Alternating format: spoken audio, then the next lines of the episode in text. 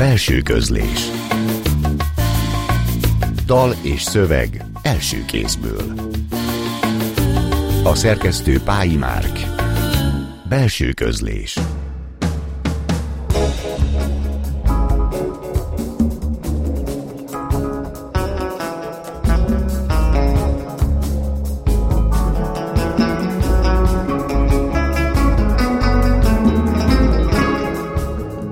Arszpoetika kinderide egy szövegét használja szívesen, nincs költemény baleset nélkül, sem olyan költemény, mely ne tántongan a nyitott sebként, miközben maga is hasonló sebet üt.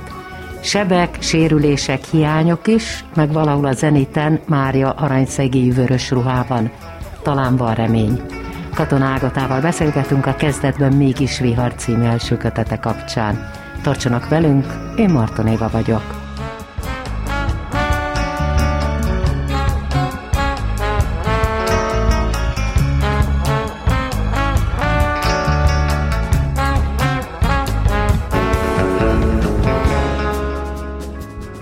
Fésznél jelent meg az első köteted, és az mindig egy nagyon nehéz pillanat, amikor egy első kötetet az ember elereszt, egyáltalán megszületik az a vágy, hogy kötetté váljon, hogy ennek van egy, szerintem egy nagyon erős jelentősége a, a kezdeteknek, és tudom azt, hogy te hosszú-hosszú ideig nem is tervezted, mi a különbség abban, hogyha vannak versek, amelyek szólóban vannak, meg megjelennek itt-ott irodalmi folyóiratokban, és van egy olyan kötet, amelyben ez esetleg egészen más képet mutat? Üdvözlöm a hallgatókat! Nagyon más szerintem, hogyha az ember így szólóban publikál verseket, vagy általában én három-négy verset szoktam egyben küldeni. Amikor kötetben gondolkodom, akkor nagyon fontos az, hogy hogyan kapcsolódnak egymáshoz ezek a szövegek, és milyen rejtett hálózatok alakulnak ki közöttük. Ezért például nagyon sok olyan szöveget nem vettem be a kötetbe, amit egyébként szeretek, fontos számomra, és maga a publikáció is jó helyen jelent meg, és jó szerkesztők keze alatt ment át. De hogyha nem illet bele ebbe a koncepcióba, akkor inkább kihagytam, és esetleg egy későbbi kötetben majd megtalálja a helyét. Témájában nem illet bele, ritmusában, hangulatában nem illet bele, mert hogy a saját képeiddel illusztrálod a kötetet, ami ráadásul attól izgalmas, nem tudom, hogy mennyire lehet ciklusnak nevezni azokat a verseket, amik bekerültek ebbe a kötetbe, de hogyha ciklusnak nevezem, akkor egy-egy ciklus zárás vagy nyitásnál vannak a te saját munkáid, és ettől kap egy levegőt, vagy ettől kap egy ritmust, vagy ettől lesz egy olyan, olyan dallama, ami hát azt gondolom, hogy nagyon tudatos szerkesztettségnek lehet a következménye. Így van, ezek a szövegek nagyon erősen összekapaszkodtak, annyira, hogy a szerkesztés során nem is nagyon tudtunk kivenni és hozzátenni, tehát ez nagy részt ilyen értelemben az én szerkesztői munkám, természetesen a részletekben Gondos Mária Magdolna és Sirokai Mátyás munkája nagyon nagy részben benne van. Um, és ezek a kollázsok is szerintem segítik az értelmezést, és összekötik egymással a verseket. Hát ráadásul, mert a kollás technika a sok tekintetben nagyon hasonló, mint az a szövegszerkezet, amit a verseidben használsz, hogy Így mint van. hogyha nagyon hasonló módon építkeznének a te szövegeid, mint hogy a kollázs épül. Ezt nem tudom, hogy mennyire látom jól. Abszolút jól látod. Ez egy tudatos szerkesztésmód, viszont nagyon sokat ad azért a véletlennek is, mert, mert ugye a kollásban a legkülönbözőbb elemek kerülhetnek egymás mellé, tehát a szabad asszociáció, ez egy fontos módszerem, viszont utólag rengeteg a szerkesztés, és hogyha bizonyos asszociációs pontok kikerülnek a szövegből, akkor sokkal enigmatikusabbá válhat, tehát a húzás által kikerülhetnek olyan pontok, amelyek egyébként összekötötték egymást, és így egészen másféle kapcsolódások jöhetnek létre, és ez nagyon izgalmas ebben a munkában. Tehát te még játszottál, miközben szerkesztettél avval, hogy esetleg már egyszer publikált versekbe belenyúltál? Persze. Még hogyha a műútba, vagy, vagy bármilyen neves folyóiratba jelent meg, még akkor is átmentünk utólag a verseken. Emiatt, hogy ezek az összhangok meglegyenek, hogy hogyan ölelkezik össze egy-egy vers egy-egy ciklusban? Emiatt is, meg hogyha bármilyen um, fennakadás volt a szövegben, vagy a szerkesztők mondjuk úgy érzékelték, hogy valamivel még dolgozni kell, akkor ezt így vittük tovább. Szerintem az nagyon fontos, hogy van egy mottója a kötetednek, Verlántől a Szaturnuszi költemények, ez a pontról pontra rég megvonták útjukat, és aztán a rossz befolyás alatt, hogy léteznek olyan kikerülhetetlen dolgok, amik az életben valahogy nem megkerülhetőek, és mint hogyha te szövegeid is ezekről a kikerülhetetlen dolgokról, vagy legalábbis bizonyos sorsszerűségekről is szólnának. Tehát mennyire a verleni szöveg simul a te világodhoz, ráadásul szerintem az is fontos, hogy Tére János fordításában Igen. egy nagyon különleges hangulatot kap ez a verleni sor. Igen, igen, szeretem azt a fordítás kötetet. Utólag választottam a mottót, tehát a szövegek vonzották be magát a mottót. Amikor lehet. Igen, lehet, hogy van benne, illetve hát a Verlán kötet az fontos számomra, és szinte az első olyan kötet, amit én kötetként tudtam érzékelni, mint szövegcsoportot, és nem pedig egy nagyobb életmű elszórt darabjaiként. Mitől fontos a Szaturnuszi?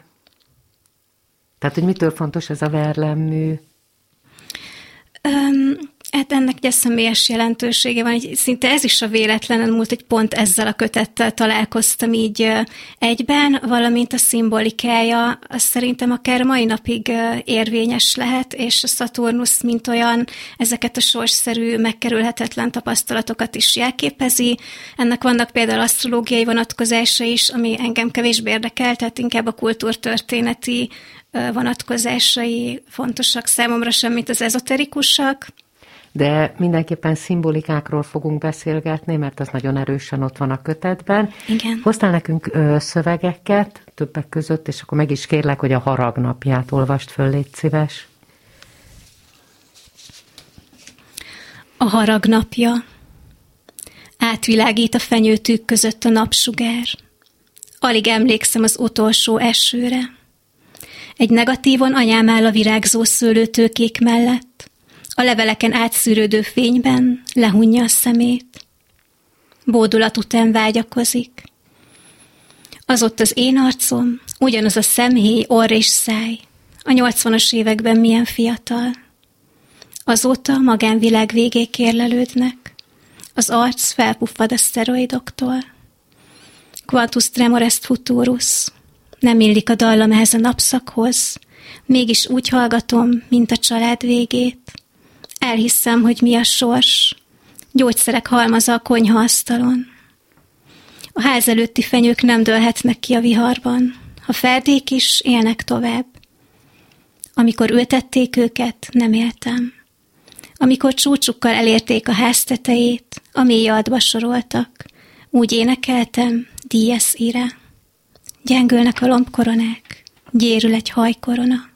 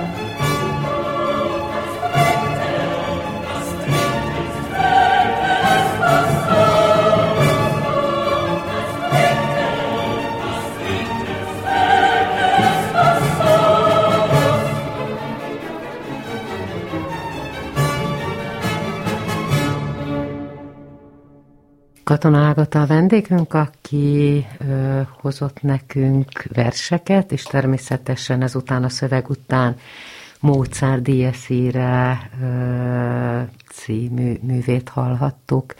És akkor beszélgetünk tovább Ágotával.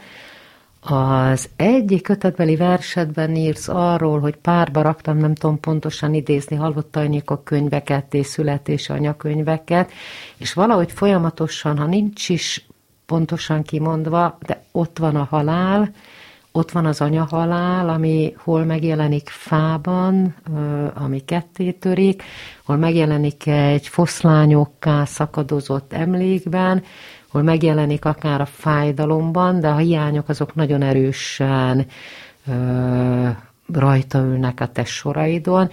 Mennyire lehet egy kötetben gyászt feldolgozni, és lehet, hogy ez is erőt adott ahhoz, hogy kötetté váljon, hogy ezt a gyászmunkát így is el kellett végezni? Mm, nagyon nehéz ugye ezt bármilyen formában is feldolgozni, és nem vagyok benne biztos, hogy az irodalom a legmegfelelőbb forma. Szerintem ebben a kötetben is látszik ennek a folyamatnak a lehet, hogy végtelen hosszúsága, a, akár az éveken át tartó uh, folyamat, és most így a kötet után is vissza-visszatérek uh, ehhez a témakörhöz, és több olyan versem jelent meg, ami így utólag kapcsolódik a kötethez a gyász témáján keresztül. Mert hogy a téma az valamilyen módon maradt, és hogyha már az előbb a szimbolikáról beszéltünk Verlen kapcsán, a te verseidben is ott van, ráadásul ezek az égi testek, ezek nagyon erősek, hogy akár a hold, ami, ami nagyon sokféleképpen jelenik meg, nagyon sok jelentéssel, akár legyen ez a idézett zeniten megjelenő Mária, ami mégiscsak egy pici aranyszegét mutat ebben a, ebben a gyászban és a hiányban, és még maga a természet, vagy talán az erdő is lehet egy ilyen szimbolikus dolog, tehát hogy, hogy mennyire voltak fontos kapaszkodók azok a szimbólumok, és úgy tudom, hogy Vadon volt az eredeti címe, vagy legalábbis lett volna a címe, aztán lett ez a kezdetben mégis vihar, de azért az nagyon párhuzamos. Igen, van köztük hasonlóság, de szerintem a, a kezdetben mégis olyan inkább megjeleníti ezt a nyelvi vadont. A szimbólumokkal kapcsolatban azért sok kételjem van, mert amennyire kinyitják, épp annyira lezárhatják egy szöveg értelmezését, viszont hogyha belegondolunk, akkor szinte minden szóhoz rengeteg szimbólum kötődhet Máriához, erdőhöz, holthoz, a fához, tehát szinte nehéz olyan szót találni, ami ne lenne benne a jelképtárban. De és ezek privát privát jelképtárok, privát magyarázatokkal, vagy van egy kollektív magyarázatunk is, ami ehhez kapcsolódik? Mennyire, mennyire te személyes jelképtárad? Én úgy érzem, hogy személyes, de biztos, hogy van ö, átmenet a személyes és a kollektív között, hiszen ö, mégiscsak rengeteg ö, kulturális elemmel találkozunk az életünk során, festményekkel, versekkel, és ezek így is úgy is hatnak ránk, de ettől függetlenül lehetnek személyes élmények, például számomra a, a sokszor maguk a festmények vagy a zeneművek valamilyen személyes élményt idéznek fel, és ez a kettő így egymásra kezd hatni bennem, és ez egy inspirációs forrás. A nyelv az nagyon izgalmas, ahogy nálad alakul, ugye ezzel a hiány szerkezettel, és valahol azt írod, hogy tanulok úgy beszélni, hogy széthasítsam az épp szövetet, megzavarom a képkockát, ez az érzékek éjszakájában, de egyfajta leírata is annak, hogy nálad milyen módon, és kérdezem is, hogy milyen módon építkezik ez a nyelv, mennyire keresés, vagy mennyire egy megtalált nyelv? Egyszerre mindkettő és uh, szerintem ugye kortárs költészetben többen vannak olyanok, akik ilyen nagyon önreflexív formákat használnak, tehát van egy kis divatja uh, ennek, vagyis egy-egy ilyen uh, gesztust tesznek a saját szövegeikre, és akár ezeket a kis uh, mini arszpoétikákat is lehet így uh, értelmezni, és én egyébként folyamatosan most egy csúnya szót mondok, metakogníció. Tehát folyamatosan próbálom a saját gondolkodásmódomat visszakövetni, akár így az asszociációk kapcsán, akkor elkezdtem most egy nyelvészeti tanulmányokat olvasni, például a mentális lexikonról, az asszociációkról, és ezek annyira érdekes adalékok tudnak lenni, meg annyira megnyitják, öm, megnyitják bennem a, a, a kreatív erőket, hogy hogyan lehet ezt még jobban csinálni és továbbfejleszteni, és még tudatosabbá tenni. Az angyal vagy hír?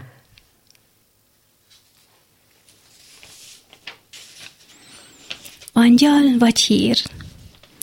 Ha azt mondják virág, sosem az angyal trombita jut eszembe először. A prototipikus virág ötszirmú és rózsaszín.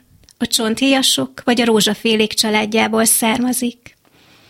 A növényszörny, mely a mi éghajlatunkon désában él, Hieronymus Bosch műve.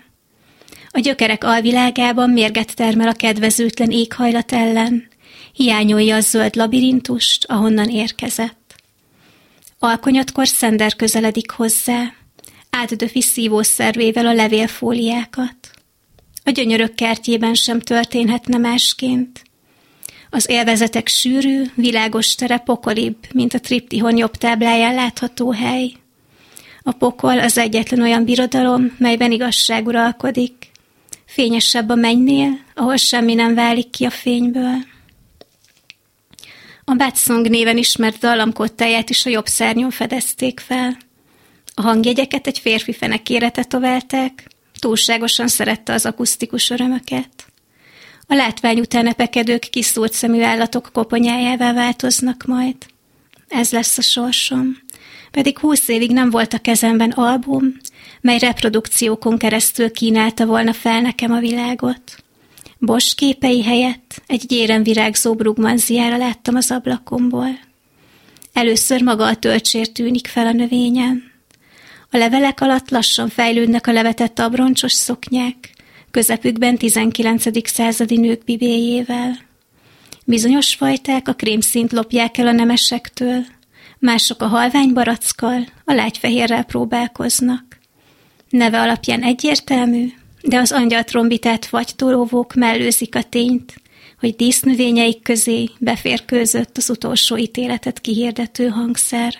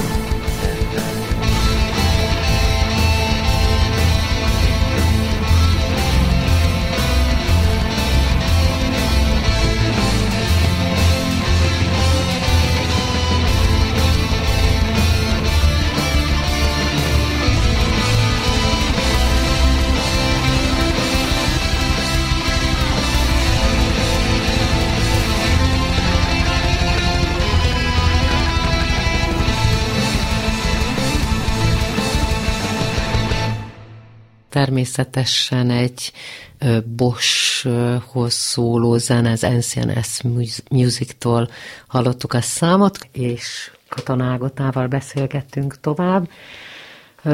Bosch miközben megmutatja a poklot, és megmutatja a lemeztelenített csontvázakat, a közben ennek a pokolnak van, hát nem tudom, hogy jó szó-e a bája, de mégsem egy, mégsem egy szörnyű pokol, mégsem az, ami a zenében elhangzik, hanem egy játékos, egy élhető pokol, hogyha ezzel a furcsa asszociációval lehet élni, és hogy a verseid mennyire azt, miközben tele vannak nagyon szürális képekkel, nagyon naturalista ö, dolgokkal, a közben, mint hogyha ez a játék a te verseidben is ott mozogna.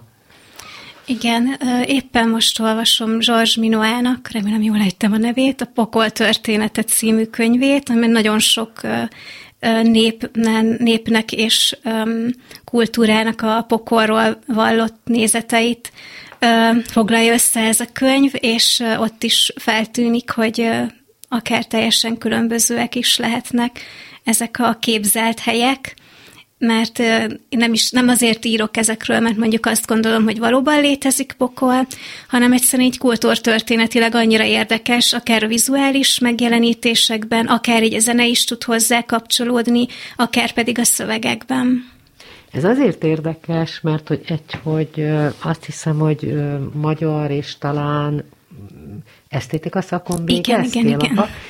És hogy volt egy idő, amikor azt gondoltad, hogy tanítani is fogsz, meg hogy nagyon fontos az, hogy ezek a mítoszok, a mitológia, a kultúrtörténet, a kultúrantropológia, hogy valahogy a szövegeid mit segítenek, vagy mit pótolnak, hogy visszamész ezekhez az ősiekhez. És a vadonra azért utaltam, mert hogy a vadon is egyfajta olyan ősi szimbólum, egy olyan ősi dzsumbúj, amiből csak nem tudom így kimászni lehet. Pedig ez nagyon is kortás stratégia, én úgy hívom magamban, hogy a diverzitás stratégiája, és azért fontos számomra, hogy tényleg nagyon sokféle elemet hordjak így össze, akár már már a káosz határán, mert azt látom, hogy ez egyfajta védekezés, és egyrészt a biodiverzitásra, mint párhuzamra utalva, ugye minél nagyobb a diverzitás egy ökológiai társulásban, annál stabilabb, és én ezt látom kulturálisan is, és közben megtartok tőle, hogy a diktatúráknak a, a gondolkodásmódja az, hogy csak egyféle gondolkodásmódot, csak egyféle kifejezésmódot fogadnak el, és ez az, ami pontosan a diverzitásnak az ellentéte, és valahol ezek a szövegek is védik magukat ettől a fajta tehát a kultúrhegemóniától. Ez a fajta diverzitás, tehát a vadon az megjeleníti azt a sokféleséget, ahol még minden megtörténhet? Akár igen. Igen. És mi az, ami még az akáron túl van? Mm, inkább ilyen nyelvi vonatkozások, mint például ez a mentális lexikon, mint ilyen hálózat az ember fejében, legalábbis egy modell, ami, ami uh, így működhet. Szedermálna.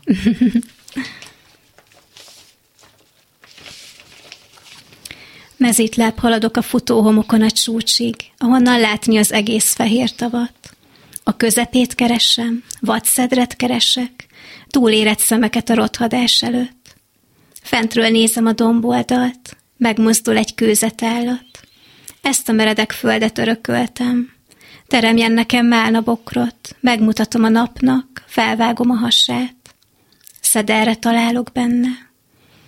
A gondozatlan erdőszegéről települt át, vele maradok magam egy tálgyümölcsel, és keresem tovább a rózsás bajt. Valaki lenyalja a körmömről a levét, az is fekete. Amíg gyereklány voltam, védtek a színektől. A kategóriáktól nem. Testhez álló szoknyákat erőltettek rám, mint akiről kimondják, legyen málna. A málnák megfeketülnek. A szeder marad éretlen. Hagyom, hogy fussa végig az egész dombot. Az élveteg indákat szeretem, a káosznak tűnő életerőt. Éles szemű megfigyelők látják igazán a növényiséget, túl a telekhatáron, tovább két méternél, 35 évnél, amikor szederjessé válik a férfiak szája. Elnyelem a vérnél sötétebb gyümölcsbort, alvilágok nyílnak ki ilyen odaadással. Egymásra vetítem a kevert színeket, szülessen meg belőlük a fehér, a fényerő, ami a női hajlatok mögött nő.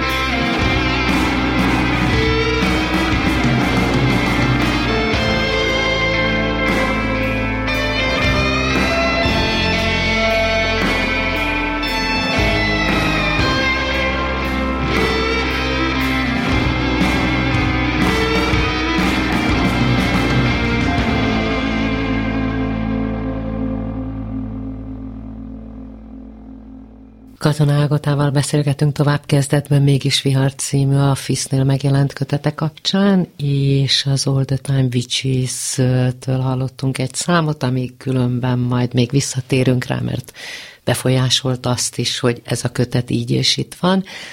Ö, valahol egyszer azt nyilatkoztat, hogy az az izgalmas a nyelvhasználatban, vagy az a nyelvhasználat az izgalmas, ami sebet üt, és ez, ezt látom is a szövegekben, de közben tele van elképesztő pasztelekkel, ha már a szövegben a festményeket hozod, tele van ebben az aranyjal, meg ó, aranyjal, kékkel, meg tele van lehelet finomságokkal, és hogy akkor hogy van ez a sebütés, és a finomság.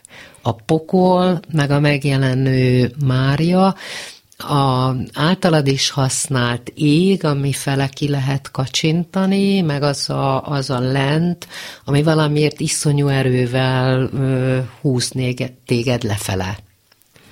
Én szeretem az ellentéteket így egymáshoz közelíteni ilyen motivumokon keresztül, és akár szerintem sokszor ezek látszólagos ellentmondások, és lehet, hogy sokkal több kapcsolódás van köztük, mint az ember gondolná, és egyébként így a, a hétköznapi életben is sokszor keresem az anomáliákat, ami lehet egy, egy váratlan tárgy valahol, ahol nem számít rá az ember, egy kidobott fotel az út közepén, vagy bármilyen, ami egy kicsit megbolygatja egy a valóságérzékelésünket, vagy ami nem odavaló, vagy amire nem számítunk. Szerintem ezek nagyon érdekes jelenségek, és ezeket leszoktam fotózni. Pont a fotó jutott eszembe, hiszen te magad is behozod a képet, ugye a, a a, megzavarni a képkockákat, és hogy ezek a képkockák nem véletlen különben, hogy fekete-fehér a borítója, és hogy ez egy fotóra is hajaz ez a kép, ami amúgy kollás, de alapvetően mégiscsak egy fotónak a, a érzékiségét adja hogy, és akkor most belebonyolódtam a saját mondatomba, de hogy, hogy, hogy, hogy ezek a képiségek, meg a zene, az nagyon erősen ott van a szövegedben, ugye? Igen. Érdekes, hogy van egy ilyen embertípus, aki a verbális, a zenei és a képi kifejezésmódhoz is nagyon vonzódik. Nagyon sok ilyen barátom van, aki mind a három művészeti ággal foglalkozik, és ezek valahogy kiegészítik egymást, vagy például én azt szoktam mondani, hogy amikor kollázsolok, akkor kipihenem a nyelvet, amikor, amikor a nyelvvel foglalkozok, akkor kipihenem a képi nyelvet, miközben meg folyamatosan hatnak egymásra. Hát abszolút meg, hogy, hogy azt gondolom, hogy ez az egész glóbuszban ezek így működnek együtt, hogy ahogy a te verseid összekapaszkodnak, ezek is összekapaszkodnak. Az előbb hallott zenére meg azért utaltam az All Time The Witches-re, mert hogy valahol azt arról beszéltél, hogy ez a kezdetben mégis vihar, ez, ez, ez ennek a, a zenének köszönhető. Igen, ezek a maratoni karantén alatti zenehallgatások, ezek jó hatással voltak a kötet szerkesztésre, mert sokszor, amikor nem tudtam megoldani egy problémát, és csak belemerültem a zenébe, akkor így magától jött a megoldás, hogy hova is kéne tovább lépni. De a vadon az nem volt eléggé blikfangos, ütős cím, tehát az egy szerkesztői javaslat volt, hogy változtassál. Ah, nagyon bólogatágotta, hogy igen, mi volt a baj a vadonnal, miközben az annyira ráült volna erre az egész képi világra? Igen, de talán túl egyszerűen is, és nagyon jó szempontokat adtak a szerkesztő, ugye Gondos Merja Magdolna és Sirokai Mátyás. Azt mondták, hogy ha egy kötet ennyire komplex, akkor a címnek is komplexnek kell lennie, és teljesen igazuk volt, úgyhogy meg kellett találnom azt a megoldást, ami illik ehhez, és nagyon sokat gondolkodtunk rajta, és hát bocsánat, egy ez olyan, mint hogyha a Bibliából idézne az ember, ez a kezdetben mégis Igen. vihar, kezdetben vala a. Igen. Tehát, hogy ez nagyon erősen, ha már a, a képi világban behozod a, a bibliai akár vadont, akkor a cím mennyiben bibliai?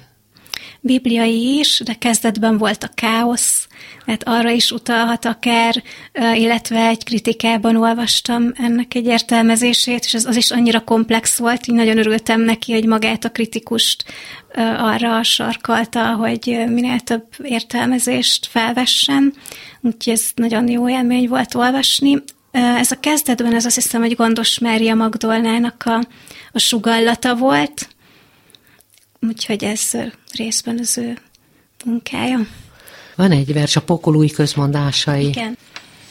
A pokolúj közmondásai, ezek a kis szövegek William Blake nyomán és Babics fordítása nyomán készültek. Egy. Ha gyönyört találsz, árnyékként követi a kín. Kettő.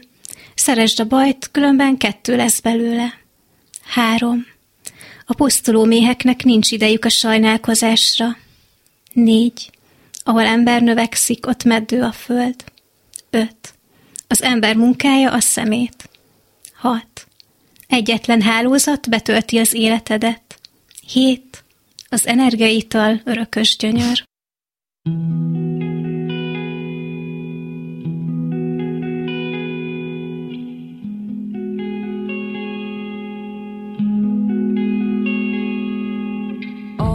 Bibles or sacred codes have been the causes of the following errors.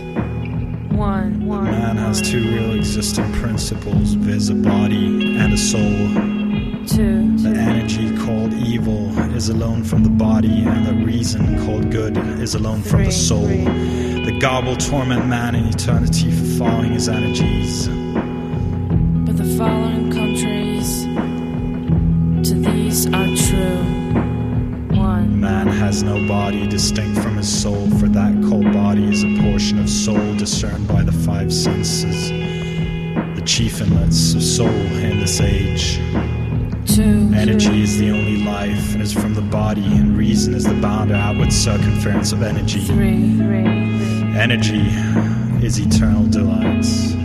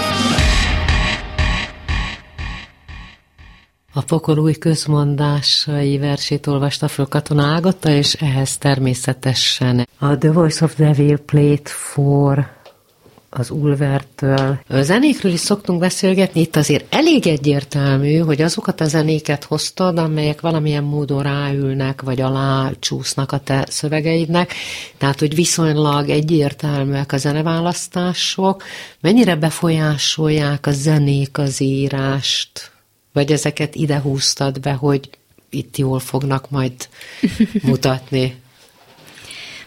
Nem tudom leképezni pontosan ezt a kapcsolódást, de nyilvánvalóan ugye teljes, tehát egy, de egy itt egyértelmű utalások vannak kimondottan ezekre a, a dalokra.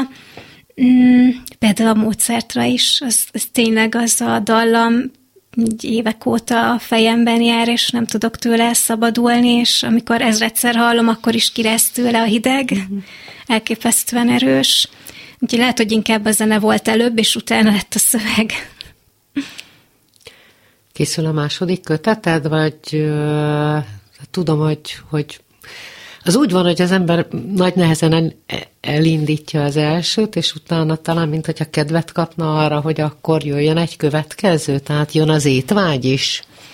Mm, nem így mondanám, ez is egy ilyen stratégia volt, hogy szomorúan látom, hogy sokan mondjuk az első kötet után abba hagyják az írást vagy a publikálást, mindenkinél nyilván más-más oka lehet, és én úgy voltam vele, hogy ezt valahogy muszáj elkerülne, meg ezt a kötet utáni öm, nagy űrt is, és így előre gondolkodtam, tehát, hogy több anyagot, több anyagom volt már mint, mint maga a kötet, de nem ilyen nem ilyen adhok írt versek, hanem akár teljes ciklusok, és így megvan az a biztonságérzetem, hogyha mondjuk új verset nem is írok, de ott vannak azok, amiken tudok dolgozni, és a vanból már lehet valamit alakítani, de nincsből meg nem. A nincsből is lehet azért arra jó példa te kötedet. Felfele törekszenek a mostani szövegeid, vagy még azért ott szívesen visszavágynak lefele? Ezzel a pokol témakörrel most foglalkozom még egy ideig, meg az utolsó ítélettel, meg mindenféle ilyen dologgal, de biztos, hogy van út felfelé is. Katana Ágota volt a vendégünk, a kezdetben mégis vihar című első kötettéről beszélgettünk. Köszönöm szépen, hogy itt voltál, hogy mutattál új szövegeket is nekünk, meghoztál zenéket, amelyek gyönyörűen simultak a általad hozott versekhez.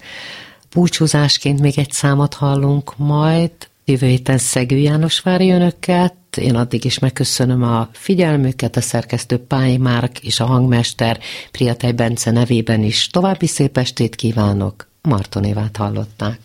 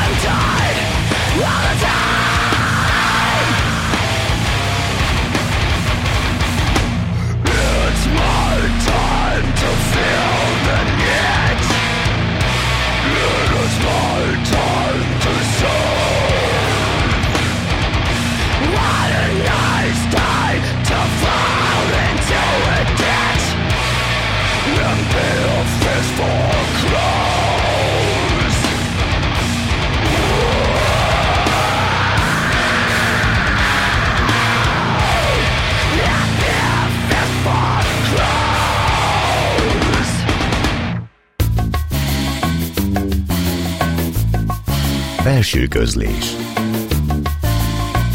Dal és szöveg első kézből. A szerkesztő Pályi Márk. Belső közlés